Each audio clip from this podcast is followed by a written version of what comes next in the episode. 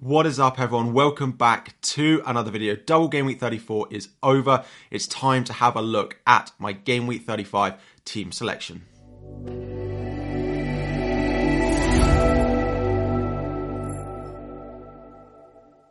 What is up, everyone? Welcome back to another video. FPL Harry here, and today, game week 35 team selection time. We're going to have a look at my potential transfers, potential captaincy, any potential rotation that I'm expecting going into game week 35. We're also going to have a review of how I've got on in game week 34 now that is over. Before we do that, we're going to try and hit 1,000 likes on the video, and please make sure you have subscribed if you have not already.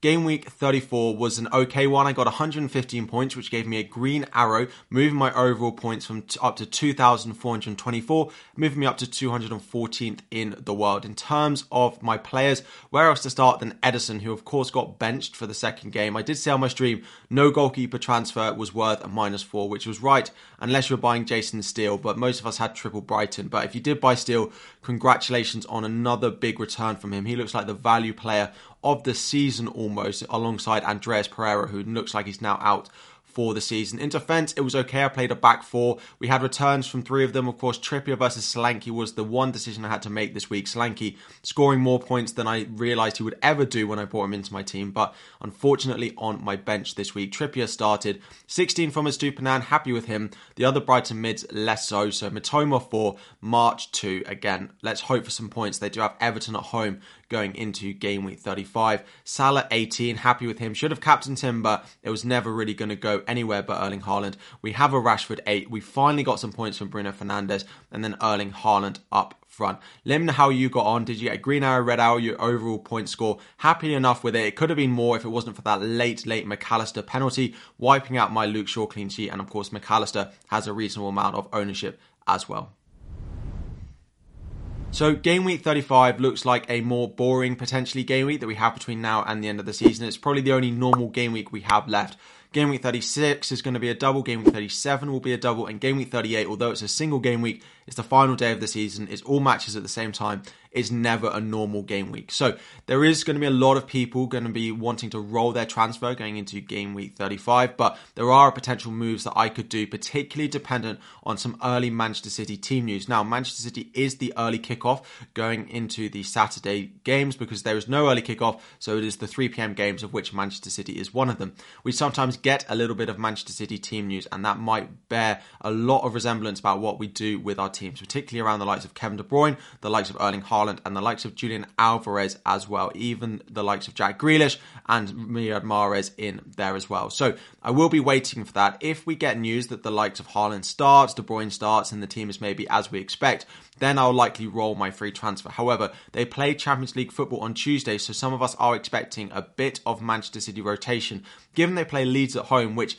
in theory is a fixture that they should be able to beat with a little bit of rotation in their starting 11. So if there is a bit of rotation, potentially Alvarez starts. However, Kevin De Bruyne is now back in full Manchester City training, and Pep might want to give him a few minutes before the Champions League. However, if we hear that Alvarez starts, I really like the idea of Alvarez at home to Leeds, and I could buy him in for Ollie Watkins going into game week 35. Manchester City then have a double in game week 37, so I could keep Alvarez and just hope he gets a start in game week 37 in one of the two fixtures and add an extra double game week fixture to my squad.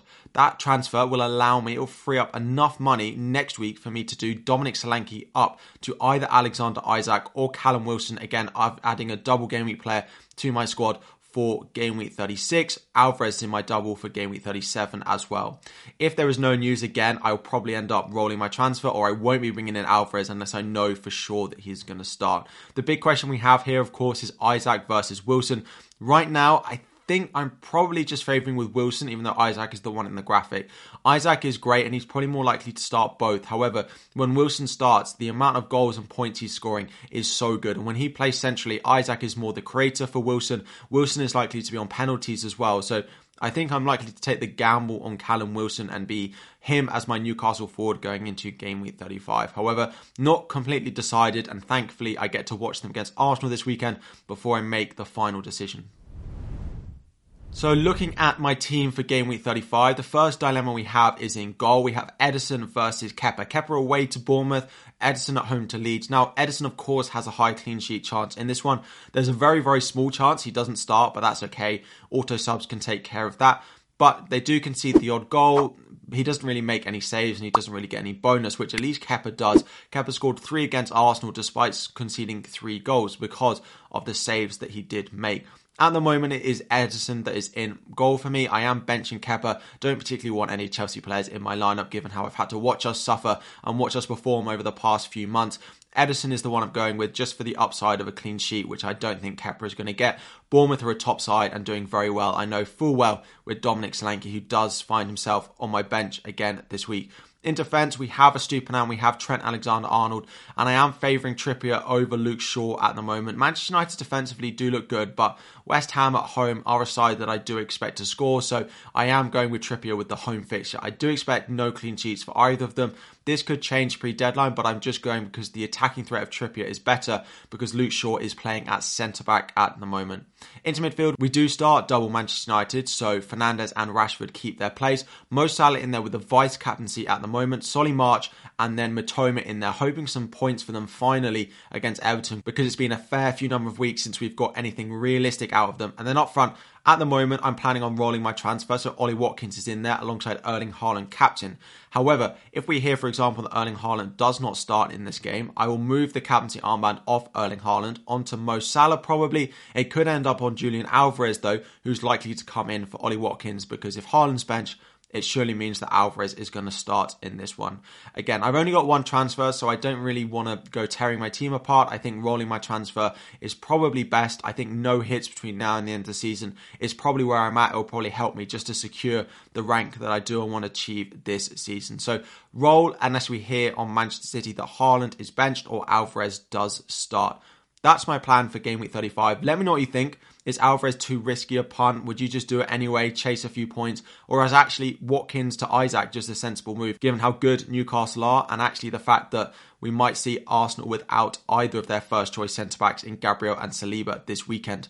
Let me know your questions you have about your team as well. Drop it all in the comment section down below. Of course, it's a slightly later deadline. There will be a deadline stream for two hours before, though, to get all of your questions answered live. As a reminder, please make sure you've liked before you go. Try and hit 1,000. Subscribe as well. And I'll be back again very soon. Sports Social Podcast Network.